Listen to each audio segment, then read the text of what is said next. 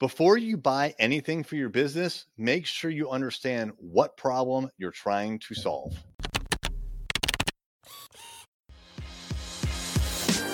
Hey there, I'm Eric Olson.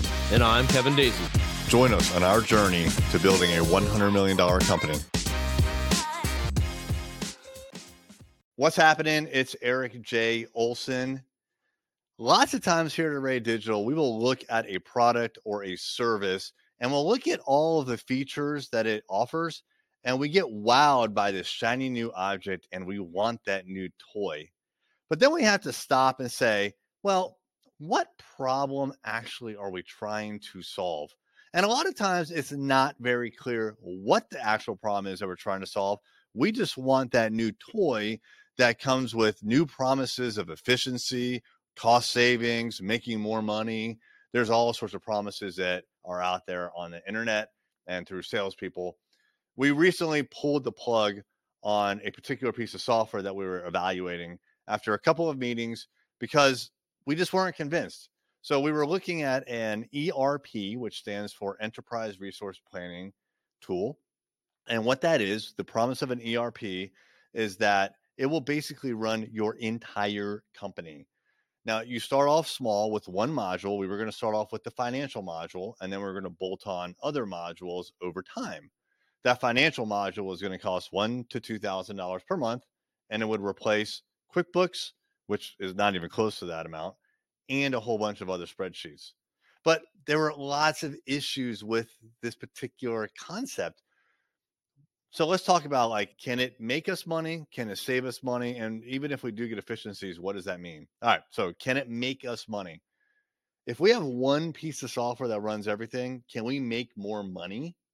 Well, I think the answer is no. And here's why. We make money by signing new clients, and that happens by sales and marketing. Marketing brings in a bunch of attention. You know, I do the podcast like this. Kevin does that. Basically, we market ourselves and then sales will meet with them, explain our offering, and close them. And then also, we make money by not losing existing clients, and that's operations. Operations does not lose existing clients when they do things like an amazing strategy, an amazing execution, and they communicate constantly with our clients. Is a piece of backend software going to help us with either of those things? Making money through the sales and marketing or keeping clients? I don't think so.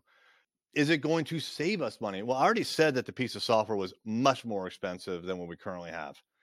If we did implement that system and if it did live up to the promise, then we could get rid of a bunch of spreadsheets that we have. But those don't cost us anything because they're part of G Suite and they come for free. So then the only other real cost savings would be if we don't have to hire more people. But you, we were talking about implementing a very sophisticated piece of software.